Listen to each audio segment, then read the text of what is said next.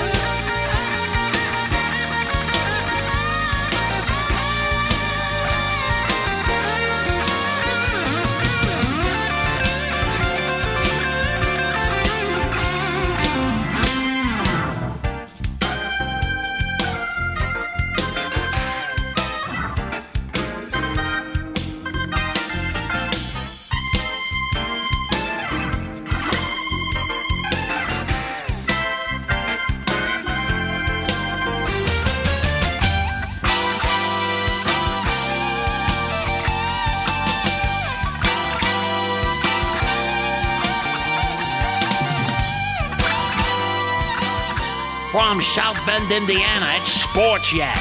This is Jimmy Shorts. Thank you, Studio DNA Podcast Network.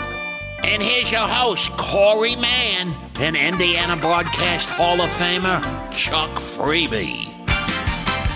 Here it comes, episode 90. Not thrilled about this, but it is the Jevon Kearse episode. Why aren't you thrilled about it? well, it just doesn't kind of rank up with some of the names that we've had in here. Jevon Kearse, if you're an NFL fan, you might remember him. Tennessee Titans. He was nicknamed the Freak coming out of Florida, first round draft pick, All American. Had a good NFL career, not great. Just shows that number 90 has not been a a big time number in sports. No. Why'd they call him the Freak, Chuck? Oh, because he was freakish talent. Yeah six five, I think about two fifty, and could run the forty in like four four eight. I mean, just dynamic. I don't have a cheat sheet in front of me here, so I'll i understand. I'll let you drive. Well, my friend, we we talked about this on the last show somewhat, and uh, the high school realignment for a variety of sports, and this is kind of a complex issue. So let's let's do one sport at a time here. Okay. Okay. This might be the best way to handle this is one sport at a time. I'll just start going and as you have questions, feel free to pepper me with questions. Cuz you know that's how I roll.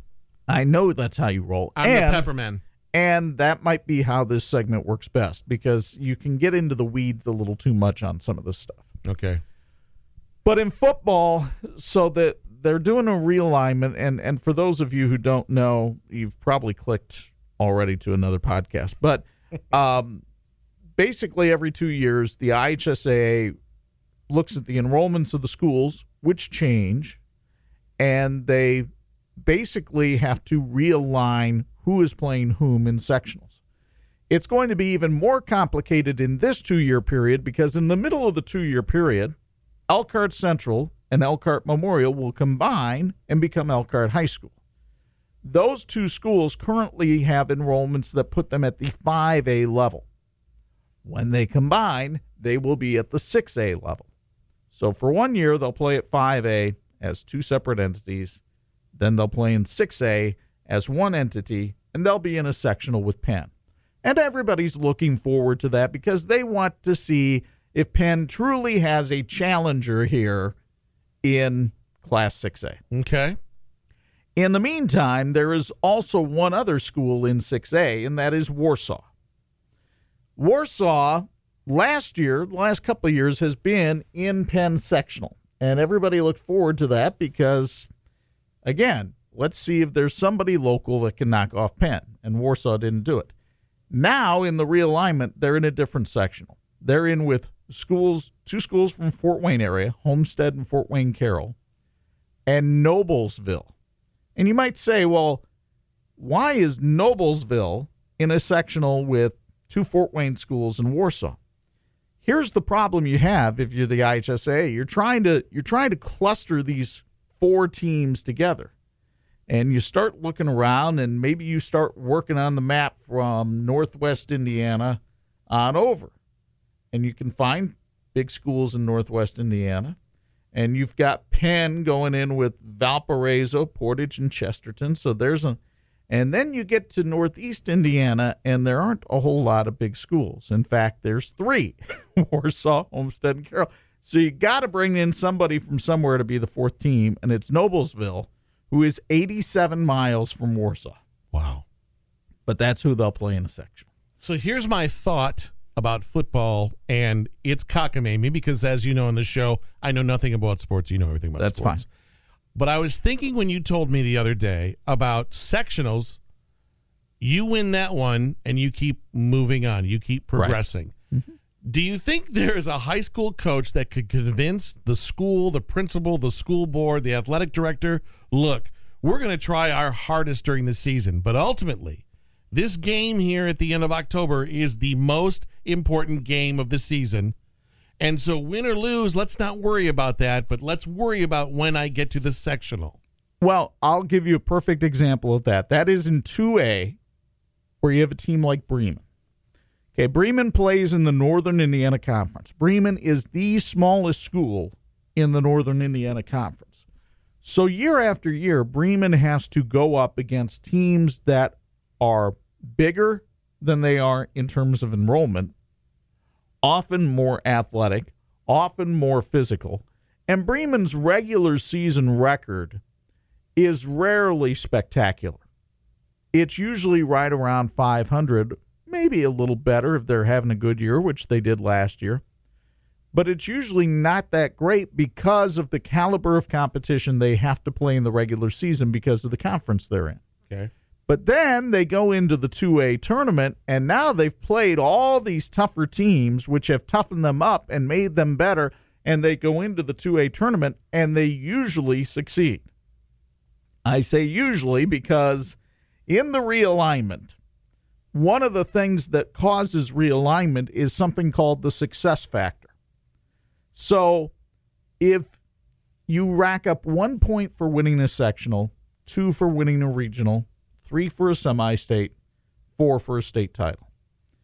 If over a period of two years you accumulate six points or more, you are moving up an, to the next higher class in the next realignment. Despite your enrollment. Right. Because of your success. Doesn't matter if your enrollment, because of your success, you're moving up. Okay.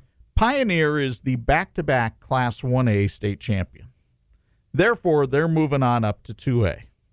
In the past four seasons, Pioneer is 44 and 1. And now they're in Bremen sectional. so the poor Lions are sitting there. They're going to knock themselves out in the regular season, and then they find themselves in with this behemoth in Bremen and Pioneer in the sectionals coming up this fall. could be, yeah, depending on the draw. Okay. Uh, in terms of competition, I- Depending on the draw. Now, what do you mean by that? okay, so you know who the teams are in your sectional, but you don't know who you're going to play right Oh, away. I thought you did know who you're going to play. No, no, no, no, You no, know no. who the pool is. Yes, Okay. And how many are in the pool? uh, eight for football. Eight for football. Okay. Yeah. All right. Okay. But that's the one you if you want your season to continue, you've got to win sectionals. Right. Okay. Yeah. And in a football sectional there are 3 games. So you have you you have to win 3 games to get out of a football sectional. Okay. So it's a 3-week grind to get out of that. But if you lose that first sectional, you're not You're- playing the next You weekend. lose the first game, you're done. okay. Yeah. Okay. Okay. So, uh, in terms of football sectionals, I would say the two most competitive in our area are both in 4A.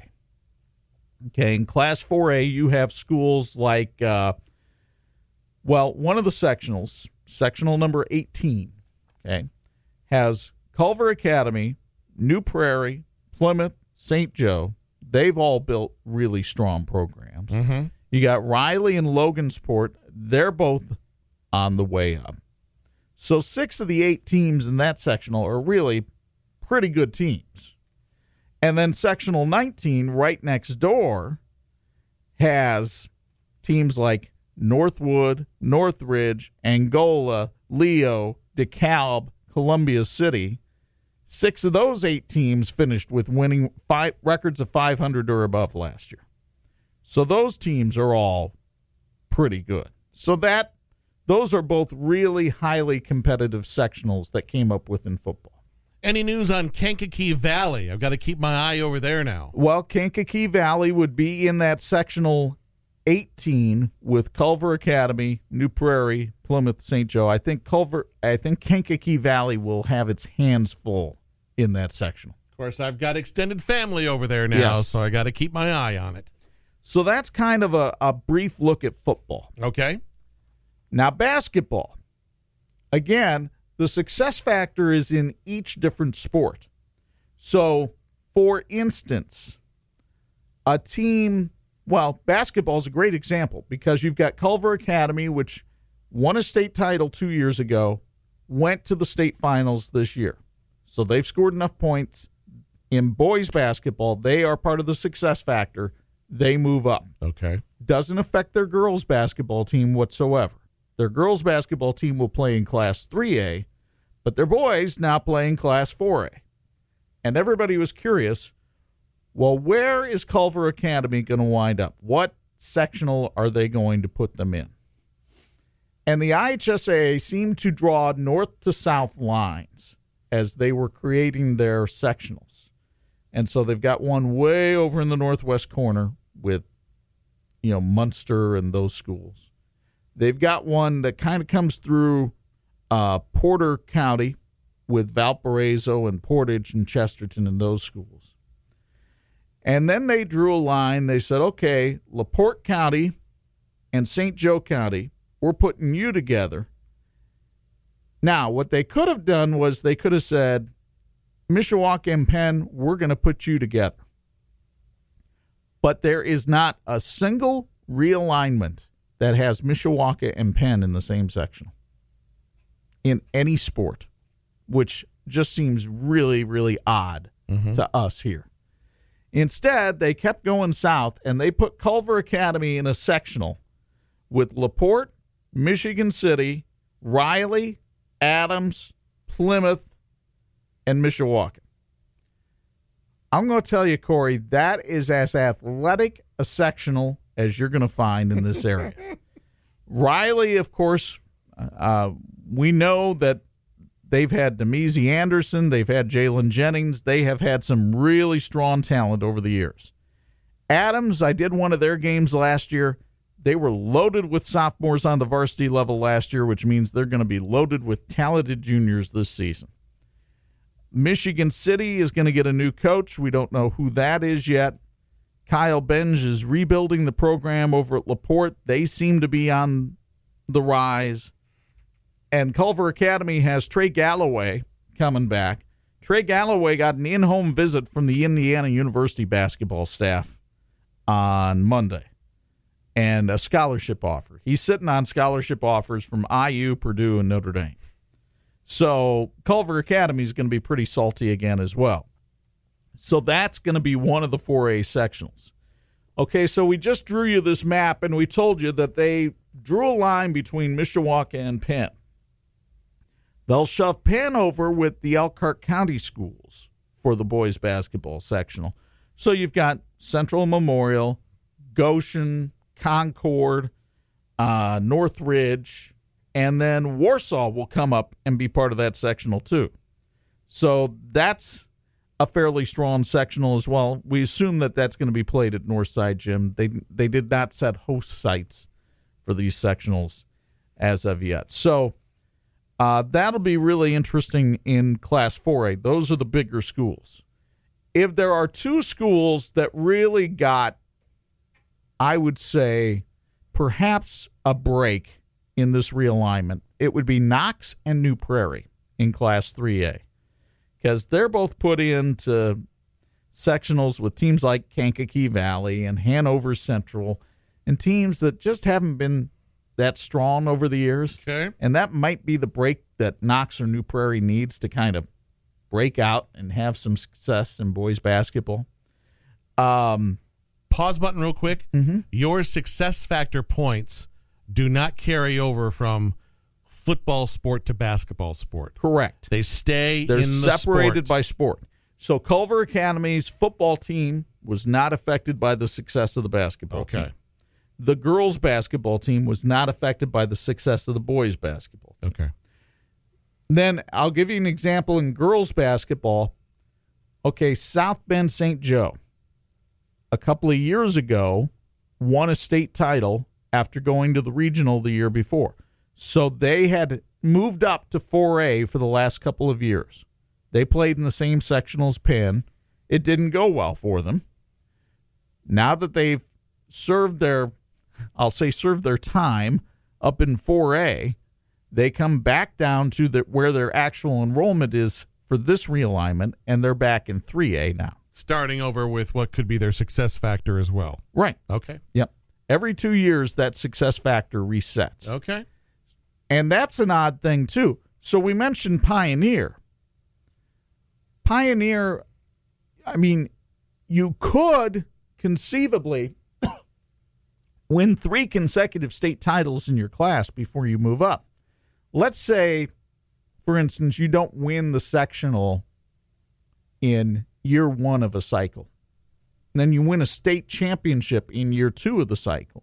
Well, you still don't have enough success factor points to move you up. Mm-hmm. So then you would stay in your class.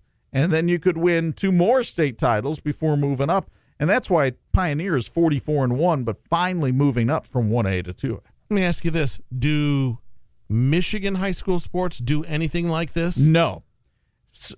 Here's here's a big difference, and we kind of got into this on social media yesterday with some of our followers, and always happy to hear from our followers on social media. And I think it was William who asked, you know, why does Indiana do a playoff system where everybody qualifies for the playoffs? Because that's not the way it's done in Michigan and Illinois. And the reason for that is simple math. And I used Illinois for an example. Illinois has 1,460 high schools. If you did a tournament where everybody got in, even with eight classes, which is two more than Indiana has in football, it would take you an extra two weeks just to run the tournament.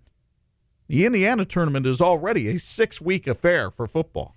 You'd have an eight week football tournament. That's just insane. How many high schools in Indiana, Chuck? Uh, there's something just shy of 400 There's 400 in Indiana. There's 1,400 in, in Illinois. Illinois. Yeah. Wow. And Michigan, yeah, I'm not sure how, but Michigan has a vast number as well. Mm-hmm. So in those states, you actually have to qualify for the playoffs. There's some sort of computer points ranking where you have to be a qualifier to make the playoffs. That's not the case in Indiana. I, I was looking for the number of Michigan high schools. Oh, Just pure curiosity. sticking with the high school scene, uh, yesterday I started getting texts in the afternoon. Hey, what's going on over at Fairfield? So uh, I got rumor was that the boys basketball coach was stepping down. So I sent him a direct message because his Twitter handle is uh, Falcon underscore B ball. and I sent him a Twitter message basically saying, "Hey, are you going to have to change your Twitter handle soon?" Thought that might be a a convenient roundabout way, way. of of asking the question. Uh, he was kind enough to send myself and a couple of sports writers basically a letter that he had read to the team. Uh, this fellow by the name is way is named Troy Beachy. And yes, indeed, he is stepping down as the head coach at Fairfield after eight years. It's the first time I've ever had a coach uh, share with me his retirement letter. But basically, uh, he talked to the team about how, you know, he feels like being a husband, being a dad, and coaching all are things that elicit love for him. He loves his family. He lo- he loves his wife. He loves his kids. He loves his team. And being tugged in three directions was tough, but he did it because he loved all three of them. But he wanted, you know, direction from God, and he felt God had directed him into this. And he feels like God is directing him out of it now. That God is basically saying, I know you love your team, but there are times that you have to walk away and do other things, and this is what God is calling him to do.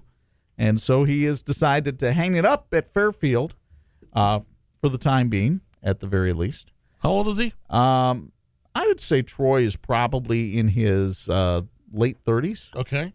Um, so considered a, a young coach. He had been there for eight years, had some success, won a sectional, won a co- couple of conference titles.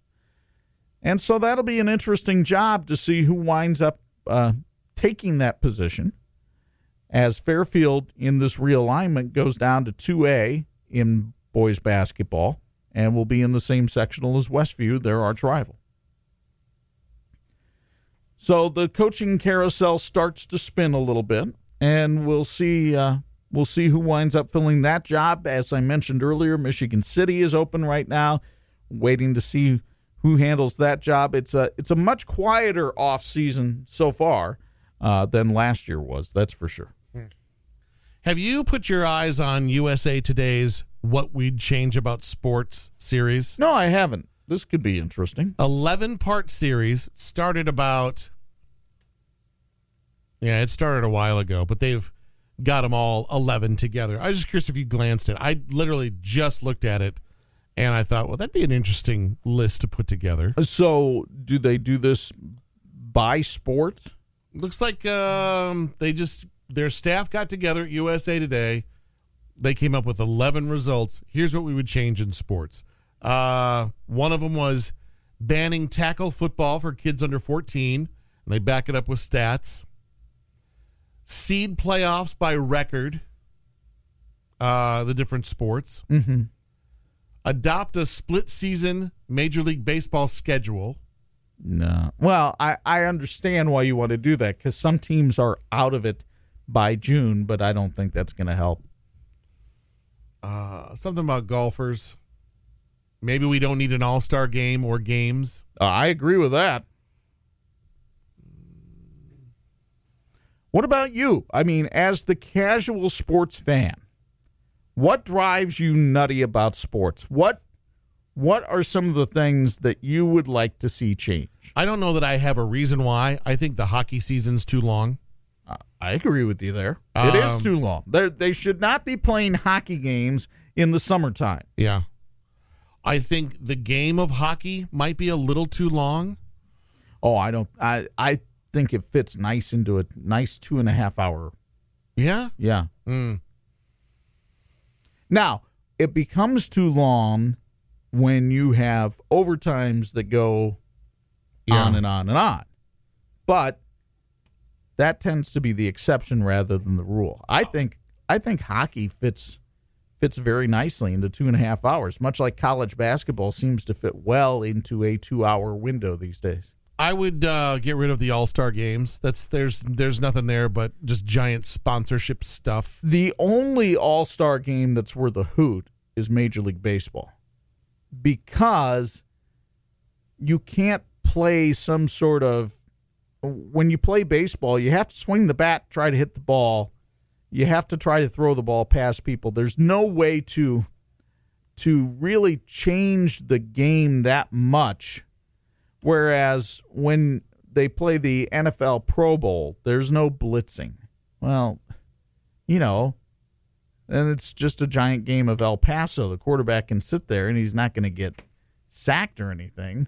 Uh, when they play basketball for the NBA All Star game, there's no defense. And the same with the NHL All Star game. So baseball is the one sport where the All Star game still is played the same way. I would maybe lengthen college football's schedule. Really? And not have so long of a month between uh, the uh, the end of the games there, the national championship, all that stuff. Well, it's interesting you bring that up because yesterday another bowl game was added to the mix. The Boston Bowl uh, will be played at Fenway Park. Corey, this is the 43rd bowl game. Now, that means that to play 43 bowl games, you got to have 86 teams. There's about 128 teams in college football. That means two thirds of the teams are going to a bowl game. And here's the problem with that. Uh, to go to a bowl game, you're supposed to have a record of 500 or above. And I go to these press conferences and I hear coaches say, Oh, it's hard to win. It's so hard to win. You don't understand how hard it is to win. And my common response to that has been, It's not that hard. 50% of the teams do it every week. Oh, well, apparently more than 50% are doing it. Apparently, it's really easy to win because two thirds of the teams in college football can do it. Two thirds of the team. So, why are we playing these bowl games? Well, I'll tell you why we're playing them because they can make money. Yeah, money. They can make money for the towns, they make money for the schools. It's a job. I don't know where the money is coming from, but you can make a ton of money doing it. Mm-hmm. I have to put some more thought into that. What I would change. Yeah. So I would change that. I would. I, I would reduce the number of bowl games and actually make it a reward, something that you have to to try for. Because quite frankly, let's make this a, a whole circle with the discussion. Mm-hmm. You know, we talked about well, everybody makes the playoffs in Indiana. No matter what your regular season was like, you make the playoffs you in are Indiana. making a sectional. Mhm. Well, we're not that far away from it in college football where everybody makes a bowl game. You know, there was something you said a handful of episodes uh, ago, and it really made me change my thinking about like my son is 12 years old, and he's still kicking around, possibly playing, you know, baseball and whatnot.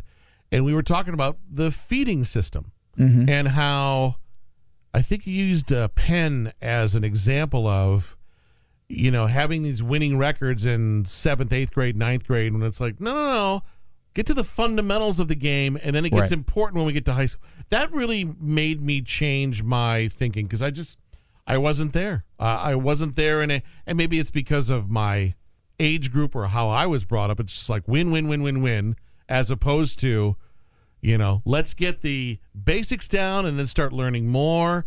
And we've got a coach in place over here, and this is his system. We're going to teach you that now. Right. So it's so a part of your DNA when you get to 10th, 11th grade, you're good to go. Now, I do think it's important to keep score. I think it's important to try to win, Yes. but it it's more important to learn the game, especially at the youth level. Yes. anything before high school. Uh, but I do think we can overdo it going the other way sometimes. I was part of a little league at one point, not as a player, but as a coach, Mm-hmm. where they made us turn off the scoreboard.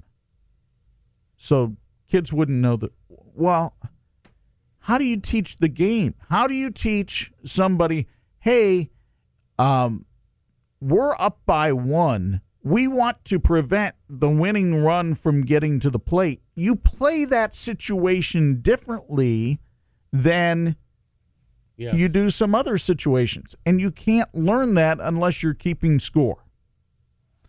So I, I think you can overdo to both sides. Obviously, we know the win at all cost overdone. That's that's the general complaint against youth sports. That and parents thinking that every kid is going to get a scholarship somewhere and that, you know, every at bat is just monumental to that. Uh, but there's the other side of that can be a problem too. For those who listen outside of our Michiana area, Elkhart, Indiana, the RV capital of the world, has three high schools Elkhart Central, Memorial, and Concord. Yeah, and I, I think you could throw Jimtown in there as well. Jimtown in Yeah. there as well. Coming up next year, Mm-hmm. they're going to combine Memorial and Central. Right. Uh, is that a whole new building, or is one group of students going to another? Well, it's funny. My wife and I were talking about this at lunch yesterday. They have not put together any kind of new buildings. My understanding is the freshmen will go to one building, and then the sophomores, juniors, and seniors will be at the other building. Interesting. I think the freshmen will go to what is currently Elkhart Central, Mm-hmm.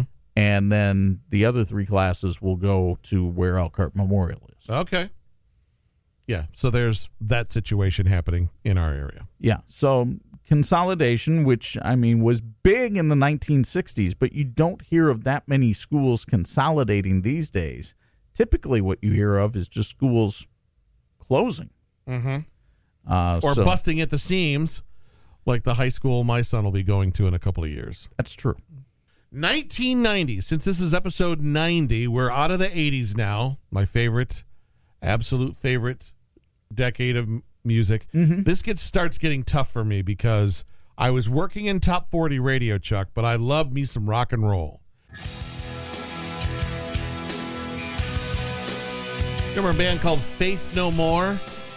Vaguely. You kind of throw them into a rock, rock rap category. Feel it, see it, hear it today. If you can't, then it doesn't matter anyway.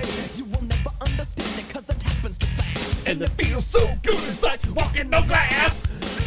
It's so It was just one of those started to be obscure, hmm. pre Seattle music for me. Yeah. So I wasn't listening to Pearl Jam or Soundgarden or Alice in Chains yet. Right. But these guys were kind of sent, they were opening for Metallica and Guns N' Roses at the time, which were high on my playlists. So this was a big song for me. 1990, Epic by Faith No More. All right. Lay down, then you do it some more. What I, you got for me? I think my 1990 selection will surprise you. okay. Um, but I alluded to it in the last episode. Oh, you did? Yes. Hmm. I think you get out the parachute pants, and I think you get ready to dance to the former bat boy of the Oakland Athletics. Because in 1990, when the Nasty Boys were leading the Cincinnati Reds to a World Series title, after every time that bullpen won a game for the Reds at Riverfront Stadium, they played MC Hammer. You can't touch this. You can't touch this. Uh oh. You can't touch this. You can't touch this. Hang on, Chuck. My, my, my,